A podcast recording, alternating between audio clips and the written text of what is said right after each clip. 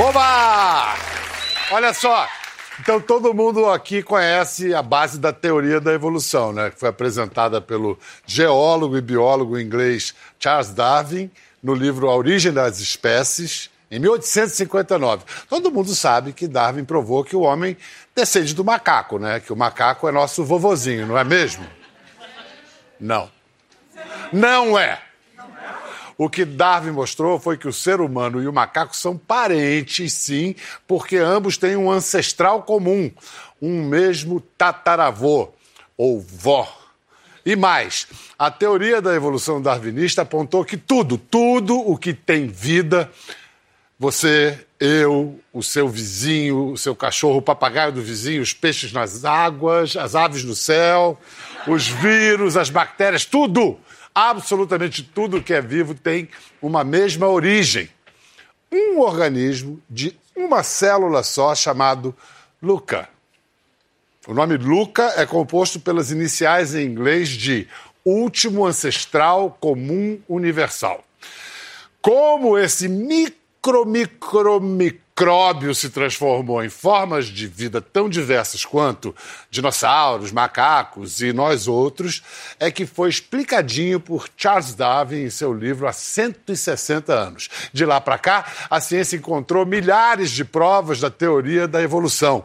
Mas é sempre bom recapitular velhas e boas ideias ainda mais agora nesses tempos em que os ignorantes perderam a modéstia e ficam por aí negando evidências científicas, redondamente enganados sobre o formato do planeta, por exemplo.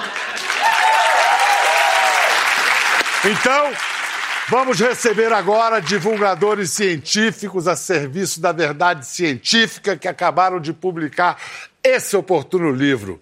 Darwin sem frescura. Como a ciência evolutiva ajuda a explicar algumas polêmicas da atualidade. Aplaudam o jornalista de ciência Reinaldo José Lopes e o youtuber e paleontólogo Pirula. É, primeiro, parabéns pelo livro, é um livro que se lê com grande facilidade, com grande gosto, com prazer. E como eu estava dizendo na abertura, é um momento que é, precisa se lembrar, se relembrar, recapitular certas coisinhas, porque o negócio. Mas eu não entendi o seguinte.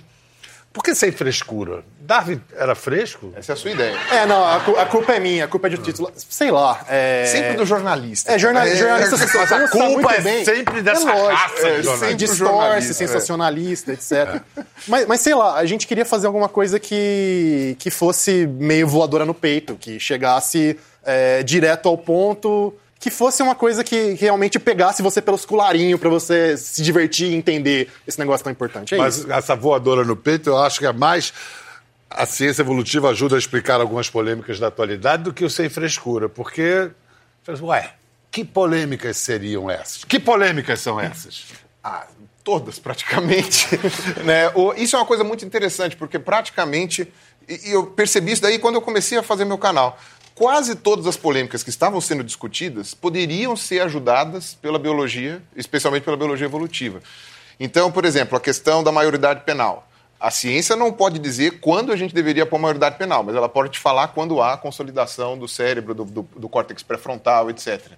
O aborto. A ciência não pode te dizer se é, deve ser legal ou não o aborto, mas ele pode te dizer como, como que se dá a formação dos, do, do embrião, é começa quando ciência. começa sem ciência e qual é a comparação disso com os embriões de chimpanzé, etc. A gente comenta um pouquinho disso no livro. Uhum. Não, e é o seguinte, primeiramente vamos fazer um certo beabá.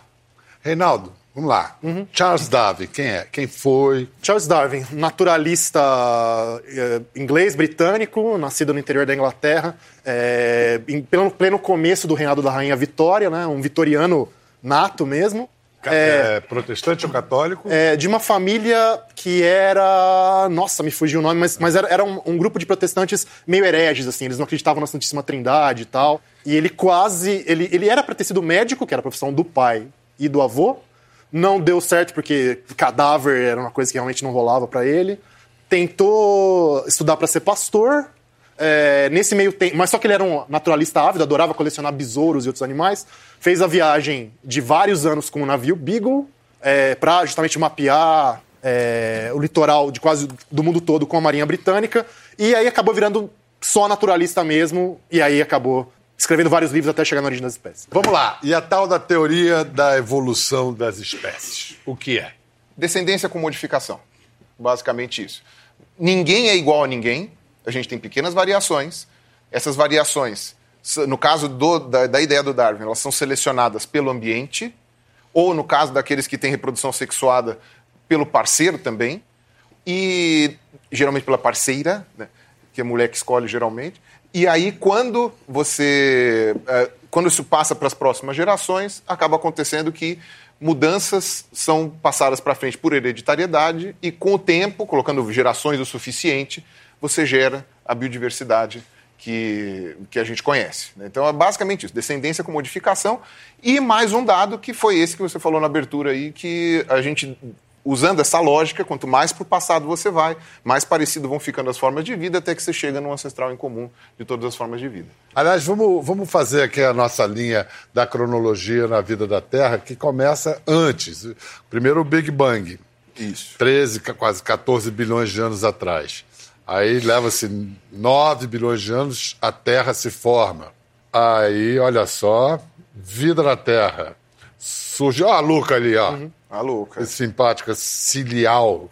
E o que nós chamamos de sapiens 350 mil anos atrás, é isso? É. Vem cá. O filósofo Pedro Paulo Pimenta disse nessa bela edição, a mais recente edição da Origem das Espécies, ele diz o seguinte: a teoria de Darwin floresceu num solo que de algum modo favorecera seu desabrochar. Que solo é esse? De que, que ele está falando? É basicamente o caldeirão cultural do iluminismo, digamos, né? Digamos, de metade do século XVIII para frente. Aí você aparece várias pessoas, inclusive o próprio avô do Darwin, o Darwin, o tremendão da evolução, Erasmus Darwin, é, que já tinha essa ideia da, da, da ascendência comum. É, o próprio Jean-Baptiste Lamarck, Lamarck, na França também tinha ideia, mas o que não estava claro antes do Darwin, ou enfim, algumas pessoas falavam em coisas parecidas, mas nada tão claro. Pensar no mecanismo da evolução que é a seleção natural. Isso que, que é realmente o Darwin e o Wallace, não podemos esquecer Exato, do conterrâneo da Alfred Russell Wallace, que inclusive, inclusive foi, biopi, foi biopir, fez biopirataria na Amazônia aqui no Brasil, é, que ajudou a, os dois juntos chegaram a formular a seleção natural. Vamos lá. Que é o grande chance. Em palavras assim para televisão aberta, tá. seleção natural. Seleção natural. Quem tem mais filho ganha. É isso. Pode ser?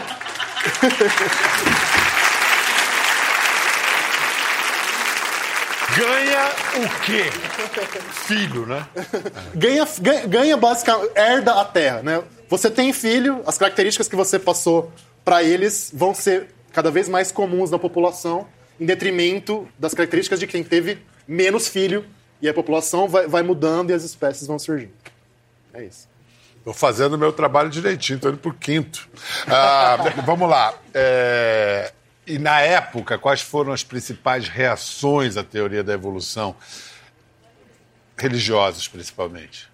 Então, é engraçado. O pessoal fala muito, ah, o Papa, não sei o quê, mas, é, por exemplo, do lado católico, o pessoal ficou meio na moita, assim. Não teve. Teve algumas reações, mas teve alguns grupos anglicanos lá na própria Inglaterra é, que ficaram é, mais inclusive o famoso bispo Wilberforce, que teve um debate com o bulldog do Darwin, o Thomas Henry Thomas Huxley, Huxley, né? Teve uma briga lá. Mas, no fim, tanto que, mas quando Darwin é enterrado, ele é enterrado na abadia de Westminster, o grande centro dos anglicanos. Então, ele, no, e mesmo em vida e logo quando morre, ele acaba sendo abraçado pelos religiosos da Inglaterra. Não, não, o conflito não é tão claro, é uma coisa meio misturada. Mas uma coisa interessante a ser dita é que, academicamente falando, é isso que o Reinaldo falou. Uhum. Os acadêmicos da época, que era um mundo muito restrito, né? Uhum. Só o pessoal que era muito rico conseguia ser acadêmico.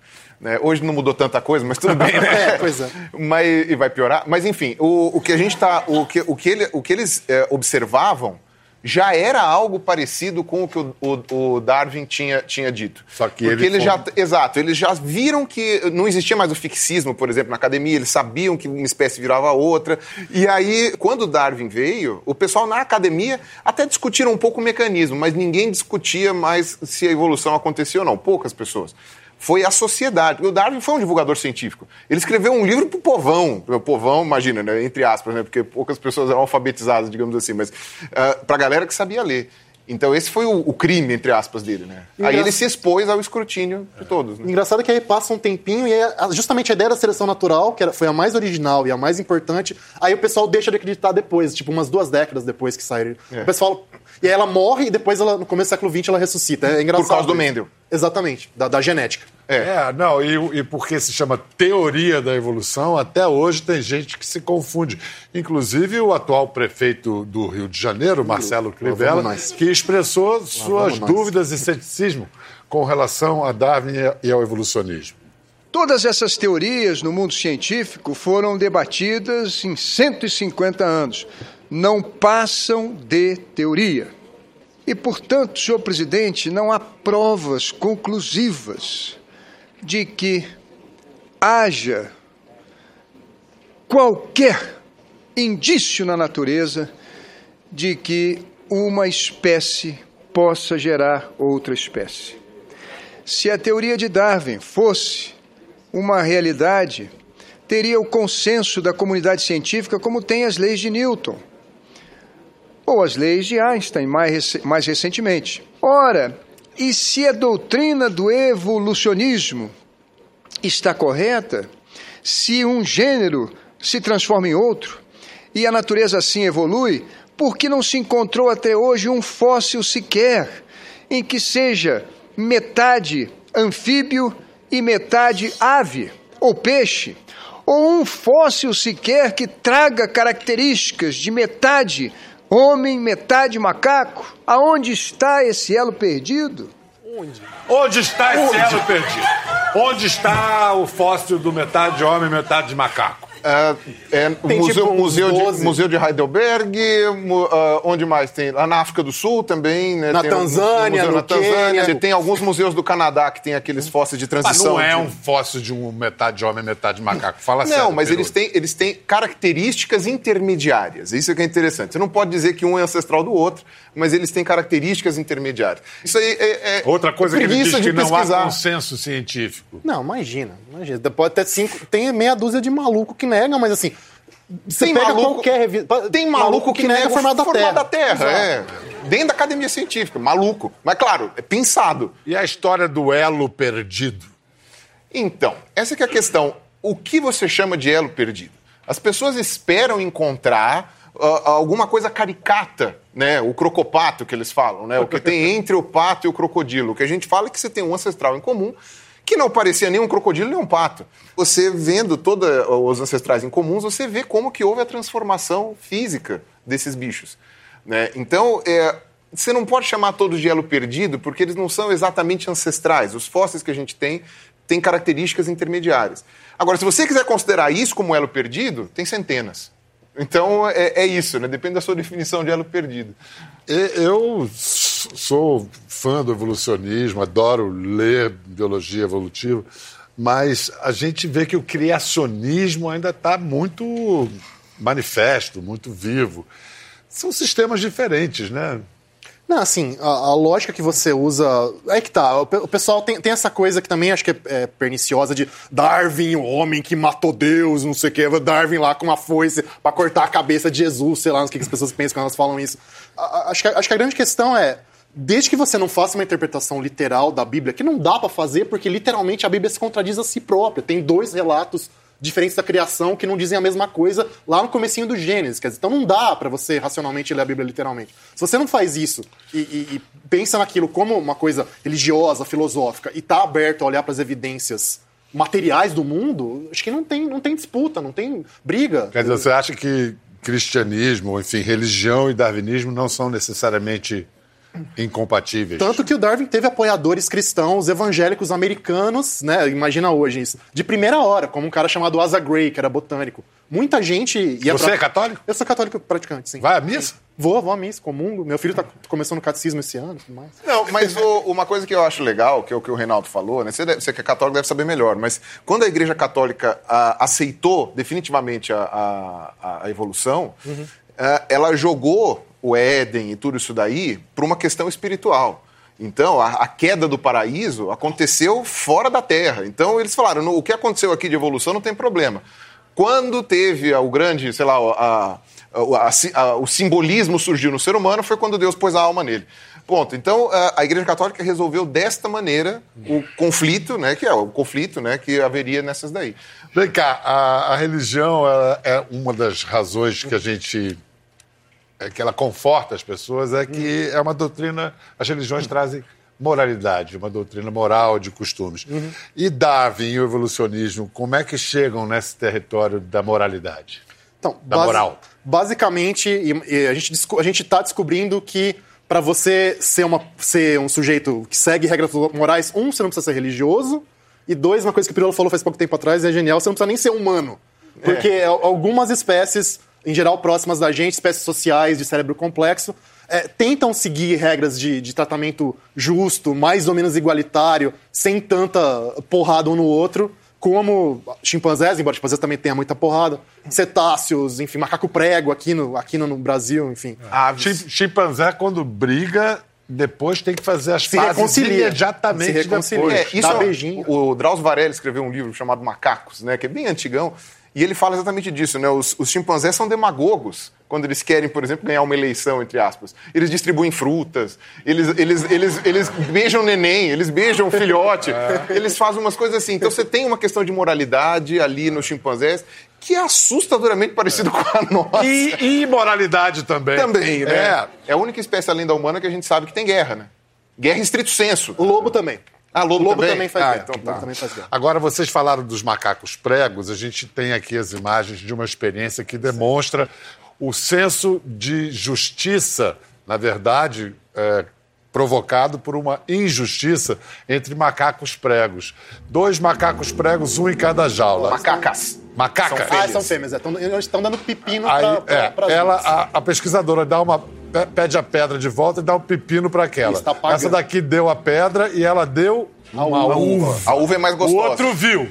Continua, vai. Devolveu, não Devolveu, quero. não, não quero, quero pepino. pepino. Como assim você deu a uva pra, pra é. ela e não deu pra mim? Agora Aí, ó, aí, ó. Fica... Olha esse pepino aí.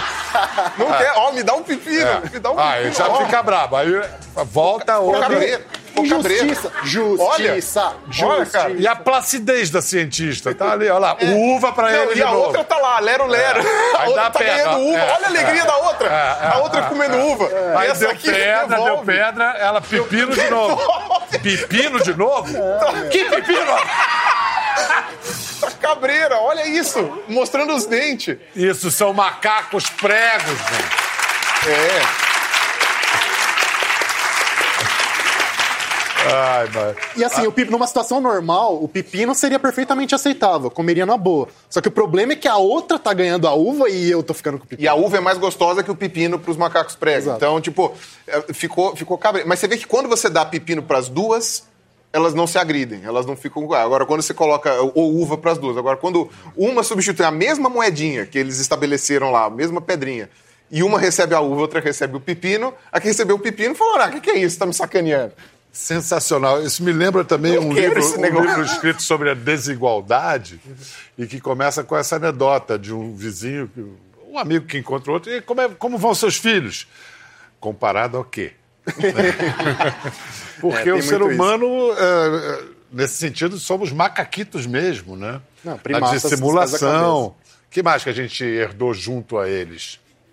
Ah, bom, esse, a, a guerra a guerra de chimpanzés é muito parecida com a guerra de caçadores-coletores, por exemplo. Você olha para os padrões de que, é, como é que é o tipo de ataque, é, quem ataca, quem acaba morrendo, é, é, é, igualzinho. Bom, fabricação de ferramentas, embora eles não tenham chegado na fabricação com pedra, mas para fazer com material vegetal, eles às vezes fazem ferramenta multiuso. Ah, não, primeiro eu vou usar o pauzinho fino para abrir o buraquinho, aí agora o pauzinho grosso para alargar mais e depois a esponja para pegar o cupim, quer dizer, é, essa coisa de tecnologia. E isso vira tradição cultural. É passado. Cada grupo de chimpanzé tem o seu, seu próprio kit de ferramentas, que é passado na tradição daquele grupo e não do outro que tem uma outra tradição completamente diferente. E, e uma injustiça que é feita com os macacos pregos, né? O macaco prego de todos os primatas, né?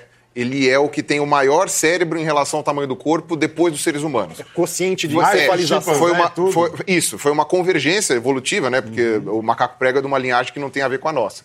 Mas isso é legal, porque você tem evidências de ferramentas de macacos prego que eles construíram na Serra da Capivara E eles também, eles quebram pedra, fazem uma pedrinha lá com uma, uma coisa meio polida, eles lambem o sal e eles usam para eventualmente fazer alguma, alguma ferramenta.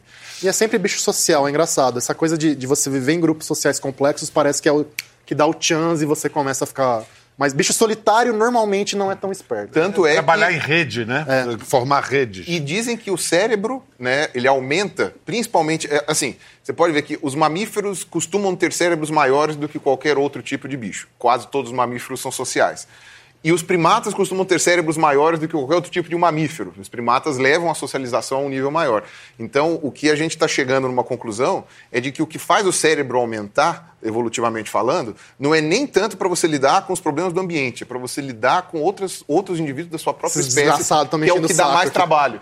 Né, o que dá mais trabalho é você lidar com outros humanos e não lidar com, com feras ou com coisas que poderiam acontecer. Isso na- seria algo que passado. nos distingue de todos os outros animais, porque uma, uma- um mal entendido a respeito da evolução é de que o ser, o ser humano seria o ápice da evolução, o que a gente sabe.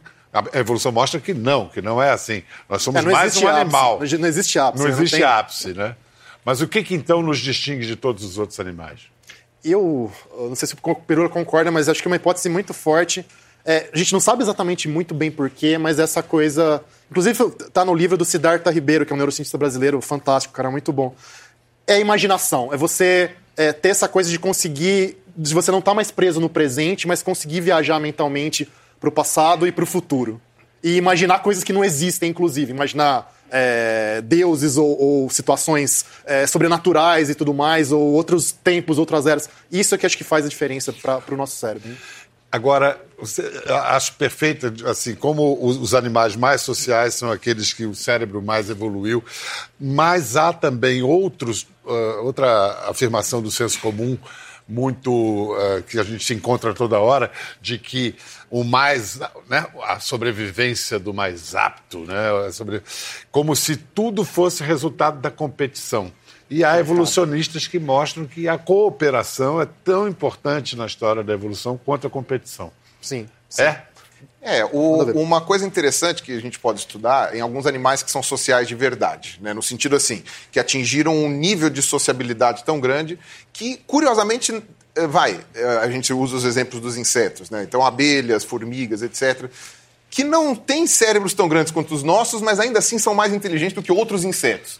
Né? E elas chegam nesse nível de cooperação absoluta em que as operárias são praticamente escravas da, da rainha e eles fazem uma coisa bem Mas aí não há indivíduo. Exato. é, o individualizado. Não como nós- Isso, a individualidade ela é, Não ela como é Shakespeare suprimida. inventou, né? Bom, depende. No- no- no- a, a- a gente sabe que, como humanos, a gente consegue criar seitas em que isso acontece também. É. Né? Em que se perde a individualidade e se faz aquele negócio, né? Tem é, o, o- Como é que é o nome lá? Não é o Jim Jones? Jim Jones. Um exemplo clássico disso. Agora, quando você vê a questão da sociabilidade atuando na, na, na questão evolutiva, você vê que isso facilita a sobrevivência, né, dependendo de, de, de como você, de como você consegue fazer com que aquilo sobreviva. Se todo mundo for, for traíra com, com os outros, né, isso acaba dificultando a sobrevivência do próprio traíra, porque em algum momento ninguém mais vai confiar nele, ou então ele vai ficar sozinho. Né? Então, a, a verdade é que há um equilíbrio entre, digamos assim, vai, entre... Malandros e otários. Entre malandros e otários, né? E você também tem aquele que é o, o, o otário, é, o otário de primeira, só de primeira coisa, é o otário que aprende. Então, tipo, você vai me enganar uma vez só, na segunda você não vai. E a- a- proporcionalmente o que vai acontecer é sempre vai ter um- uma porcentagem de malandro, sempre vai ter uma porcentagem de otário, mas a maior parte da população vai ser aqueles assim, ó, você não vai me enganar tão E fácil. quando os otários se unem contra o malandro. Ah, Qual a vantagem evolutiva de ter tanto imbecil? A vantagem evolutiva é quem reproduz mais. Então isso não necessariamente é um fator, é um fator de seleção. Evolução não é progresso Não necessariamente. necessariamente, não necessariamente. O, o- entre aspas, vai, a nossa linhagem perdeu o rabo. A gente pode falar, a gente perdeu o rabo. né? Embriologicamente ele se forma e depois ele se perde. Né? Então, você poderia dizer que é uma involução? Não existe isso. né? Simplesmente aconteceu essa questão da perda do rabo, por motivos que o pessoal discute. Mas, então, a- a, a, inteligência foi algo selecionado positivamente em determinado ponto e ela não é perfeita, né? O nosso cérebro tem um monte de fio solto, né? Então, o tipo que você vai selecionar ou não é, vai depender da, da, da, sociedade e da maneira como você vai acontecer. E, e ganha quem reproduz mais, né? Então... Você estava falando, eu estava me lembrando da sua, do seu exemplo dos fósseis que, que ilustram a história da evolução das espécies. Mas o nosso DNA, o nosso genoma também é um, é um, é um museu de, de, no nosso lixo genético. Tá ah, toda essa história uma bricolagem também. É um, gigantesca. Um museu, um ferro velho, tem lá tipo vírus que tinha milhões de anos e não funciona mais, está lá grudado lá e não, e não sai mais. Tem de tudo, tem de tudo. O pessoal fala, ah, é tão perfeito, não sei o quê, perfeito, vírgula. É, é, é o que dá para fazer e o que funciona, mas, mas a hora que você olha o detalhe, tem muita bagunça ali. É uma tentativa e erro, né? Teve tentativa e erro. Tentativa Vamos lá, vantagens evolutivas. É, num capítulo sobre a homossexualidade, vocês dizem que não há escolha, mas sim uma preferência, uma orientação. Isso biologicamente. E eu sempre ouvi dizer que a média de homossexuais em qualquer cultura é de 7%. 5, Vocês 10%, apontam entre 4% é. a 10% da população. É, 7 está ali no meio. Como explicar isso dentro da, da, da evolução, da, da, lógica da biologia evolutiva? Qual é a vantagem evolutiva de homossexuais? Então, a gente sabe algumas coisas sobre homossexualidade do ponto de vista uh, médico, neurológico e etc. Mesmo genético. Alguns um genético também, hormonal. E, então a gente sabe, por exemplo, que há algum traço genético, há uma questão hormonal, principalmente intrauterina, né, principalmente no desenvolvimento, e, enfim, há uma porcentagem social ali também. Mas o que acontece? Dados isso daqui, a gente começa a elaborar hipóteses de como que isso aconteceu. A hipótese mais bem aceita hoje, que faz mais sentido, e que corrobora com as porcentagens, né, do ponto de vista genético, as porcentagens que a gente tem, desses 7%, é que, assim, o gene, os, os, genes, né, o conjunto, que deve ser um conjunto gigantesco multifatorial, de genes, multifatorial de várias coisas. Então você não vai achar um gene da homossexualidade, né, não é ervilha enrugada, né, que nem o Mendel fazia. Mas quando você vê esse, esse conjunto, quando ele está numa proporção X, sei lá, uma proporção qualquer, ele aumenta a fertilidade das fêmeas, no caso das mulheres da nossa espécie. Quando ele está numa proporção maior, gera um indivíduo homossexual. Então, seria uma consequência dessa proporção genética para que aqueles indivíduos não homossexuais reproduzam mais. Né? Então, o que eles descobriram é isso: que famílias que têm muitos homossexuais, as mulheres têm mais facilidade para ter filhos. Então, se essa hipótese, que por enquanto é a que está mais sendo corroborada, for verdade, o tratamento que a maior parte das sociedades dá aos homossexuais, a gente já sabia que era injusto. Ele é ainda mais injusto quando você olha à luz da ciência. Vem cá, qual ser vivo entre animais, vegetais, mais bem sucedido ah, em termos evolutivos? Fantástico. Você tem um, você tem um chute aí? Bactéria. Ah, não, de longe. Bactéria. Bactéria. Ah, bactéria está entre os mais antigos e é o que vai ficar aí para sempre. É, quem manda no mundo é bactéria, na verdade. É quem, quem faz todos os processos bioquímicos mais fundamentais, né? Captura nitrogênio, captura nitrogênio na, na... joga oxigênio no, no ar e tudo mais. A gente, a gente é só a cerejinha do bolo de um bolão bacteriano. E se você Nós mesmos conta... temos mais bactérias no, no nosso exatamente. organismo do que células. Exatamente. É, células humanas. É. E se você for levar em conta, as nossas mitocôndrias, que segundo a teoria simbiótica, que é a mais aceita hoje, também são derivados de bactérias. Né? Praticamente todo o oxigênio que a gente tem no mundo foi gerado por bactérias. Né? Praticamente não, isso é sabido. Sim, né? sim, todo sim. o oxigênio que a gente tem no mundo foi gerado por bactérias. E principalmente, nós somos muito evoluídos, tal, a gente constrói arranha-céu, a gente leva o homem para a lua, tal, não sei das quantas. Mas você pega uma bactéria, você morre. Então é uma coisa bem complicada. Bactérias são os seres vivos mais bem-sucedidos. E das plantas? Putz, das plantas. Uma vez eu Os vi um documentário... vão matar a gente agora, que a gente eu, eu, Não, eu, eu, vou responder. Perguntei e respondo. É alguma planta que a gente domesticou. O trigo. O trigo, é. Tornou-se fundamental para a espécie hegemônica no Mas, mundo. Mas é aquilo, ele é, ele, é, ele é bem sucedido do mesmo jeito que a gente. Se você extinguir a raça humana, o, trigo, o trigo, o trigo e a cana, é, a é. soja... É. Não, mas nesse mundo, como a gente como tá, entende... Tá, Exato. Se bem que o mundo está passando por tremendas transformações. Os cientistas afirmam que a gente está vivendo uma extinção em massa? Para mim, não há dúvidas. É, não tem, não tem E todas as pesquisas demonstram isso. Tudo bem, a gente tem mais acesso à informação de biodiversidade hoje, até porque ela está viva, do que do passado. Né? Porque do passado a gente tem os recortes que sobraram no registro fóssil. Mas a gente sabe de extinções em massa que praticamente extinguiram a vida no passado. E hoje a gente está vendo uma extinção em massa que, ainda que não seja tão drástica quanto as anteriores, ela é pior porque ela está sendo absurdamente mais rápida. Vamos ver aqui na, no, no- num gráfico, tem o- o- a ilustração dos cinco processos de extinção em massa na história da vida na Terra. Ou seja, bom, tem o Cambriano ali, quando tem a explosão de vida. Exato. A primeira extinção. Explica pra gente. Então, a primeira extinção em massa o pessoal diz, mas é que ela não, não conta tanto. Foi quando surgiu o oxigênio. Né? É Uma coisa bem interessante. É maravilhoso Porque a isso. maior parte dos, dos seres vivos da época não, não, não conseguiam viver, né? O oxigênio é tóxico para eles, né? Então a gente hoje consegue respirar oxigênio porque a gente sobreviveu daquela, daquela extinção.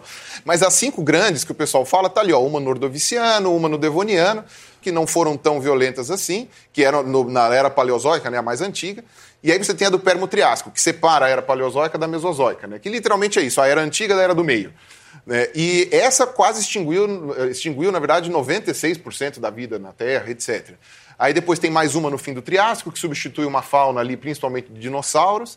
E tem uma ali que é a, a que o pessoal mais conhece, que foi aquela do, do, do asteroide lá no México tal, que ah, acabou gerando a extinção de quase todos os dinossauros e de outros répteis, e aí deu origem à nossa era. Não, aqui em geral são causas internas. Esse pessoal fica com muito medo de asteroide, mas em geral a- Terra, nesses casos aqui, deu É um as principais combo, né? chutes. E tem o combo também, né? É o combo. Cai um asteroide, esto- estoura vulcão e faz não sei o quê. E tudo isso daí vai mudando. Principalmente, o, que muda, e é uma coisa muito interessante, é a quantidade de carbono na atmosfera. Que é o que muita gente questiona hoje, que a gente está colocando carbono na atmosfera. E a gente sabe que é isso. Nos últimos 30 anos, a nossa população humana eh, dobrou. 30 anos atrás, a gente tinha 5 bilhões. Né? Não, não chegou a dobrar ainda, mas se você colocar 50, mil- eh, 50 anos, aí do- mais que dobrou. Mas a gente tinha Ah, cinco- com- com- século XIX. não, e- anteontem. não, Aí- não tinha nenhum bilhão, é uma coisa É, é, assustadora. é, é. E o que acontece? Quando você vê isso daí, você vê, por exemplo, a extinção permotriásica que matou quase 96%, matou 96% da vida no planeta. A extinção permotriásica, ela durou, em, exten- em extensão de tempo, ela durou 700 mil anos, que não é um tempo desprezível, é quase um milhão de anos. É que, geologicamente falando, é pouco. Né? A extinção dos dinossauros, que foi considerada muito rápida, né? a extinção de quase todos os dinossauros, ela durou 10 mil anos, o pessoal calcula. Né? Que é quase o tempo da existência história humana, da, existência da da história, história humana, humana. da história humana. Né? A nossa, a nossa, se você quiser ser muito, muito bonzinho, tem 500 anos, mas na prática, ela tem 100 anos. E, e ela está acelerando, porque quanto mais a gente perde ambientes naturais e mais a gente muda o clima da Terra, mais a gente está acelerando essa biodiversidade, a, a perda dessa biodiversidade. Então, 100 anos para 10 mil, para 700 mil, né, é- é- essa é a grande característica dessa extinção em massa que a gente está gerando. E aí, Reinaldo, o que a gente sabe é que depois de uma extinção em massa surgem novas espécies. O que está pintando aí de surgir nesse processo que a gente está. Pois, é, o, o grande problema que eu vejo, se a gente continuar, porque hoje tem essa, o pessoal faz a conta de quanto da biomassa, né, da energia viva da Terra, a gente, como espécie, sozinho está pegando. Hoje está na faixa, na faixa da metade, mais ou menos. Quer dizer, de tudo que a Terra produz de vida, nós comemos 50%. É, se continuar assim, a gente vai estar pegando para a gente cada vez mais disso e vai uniformizar de tal maneira a Terra que o meu medo, eu não sei que o Pirula- acha, acha disso, a gente não vai ter matéria-prima para novas espécies surgirem. Porque a gente está aqui catando tudo para nós. E, e- e aí, onde que vai ter floresta para espécie nova di- diversificar? Onde vai ter é, cadeia alimentar marinha para isso acontecer? a gente está correndo, correndo o risco de, de, de- de dar um chute é, nas bases da, da- da evolução da vida. Eu acho. O, eu o. Harari diz que será tecnológico, que será inteligência artificial. o- Ah, o- isso é uma coisa pós-. Pós-sapiens. O Reinaldo não gosta disso. É, sei lá, me dá, me dá. Mas é um pouco visceral, me dá um certo desgosto no estômago. Sei lá, me dá uma coisa assim. É, o, o, o que acontece é o seguinte: a vida não vai ser extinta. Até porque tem as bactérias. A gente não tem capacidade de acabar com as É, bactérias. acabar com bactéria nós não vamos. E nem com as baratas. né? Então o que acontece? Quando você vê isso, o problema é a gente sempre teve uma quantidade de linhagens razoável para servir de massinha ali para a evolução trabalhar. Se a gente conseguir destruir nessa, nesse nível que a gente está destruindo nos próximos 100 anos, por exemplo, a gente vai ter menos espécies para trabalhar. Então, linhagens que estão aí, sei lá, 200 milhões de anos, sei lá, chuto, Meu, tartaruga. É, tartaruga. Tuba- os, tubarão, os cara. crocodilos que eu trabalhei e tal. Se você vai vendo isso, né, essas linhagens podem acabar todas, né? E aí você fala, putz, a gente conseguiu em 100 anos acabar com um bicho que está aí a 200 Tipo, né, milhões. troféu joinha. Né, Parabéns troféu pra joinha. você, né? E, mas vai sobrar alguma coisa. O problema é o que alguma coisa, né? Só barata e bactéria? Não sei, mas vai sobrar alguma coisa. A boa E grama. notícia, então, é que vai sobrar alguma coisa. É, a má sobrar. notícia é que a gente não sabe o que, que vai sobrar. É, e nós com certeza não. E certamente o que sobrar vai ser muito empobrecido, tremendamente É. empobrecido. Talvez a espécie humana não seja extinta, mas vai virar um futuro distópico tipo interestelar, que eu ainda acho que é o mais provável. Vamos para o vamos pro espaço cósmico. Ah, não sei se a gente vai conseguir ir para o espaço, mas que a Terra vai virar aquele lixo, vai. Gente, brigadíssimo. É, é o agradecemos. tipo de conversa que dá para. Não é? Ah! Se você ficou tão animado com a conversa assim, ó, compra o livro. É, é que nem essa conversa. Eles fizeram um livro que é que nem parece que você está conversando com eles. Darwin sem frescura. Como a ciência evolutiva ajuda a explicar algumas polêmicas da atualidade. Então, a gente fecha com a última frase de Charles Darwin no livro A Origem das Espécies. Há algo de grandioso nessa visão que, com seus poderes únicos, foi soprada em umas poucas formas, se não em apenas uma.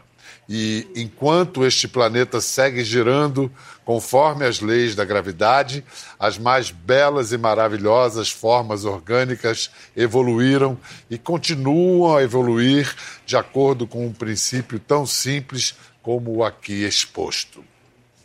Sem frescura mesmo, hein? Na Até a lata. próxima, valeu!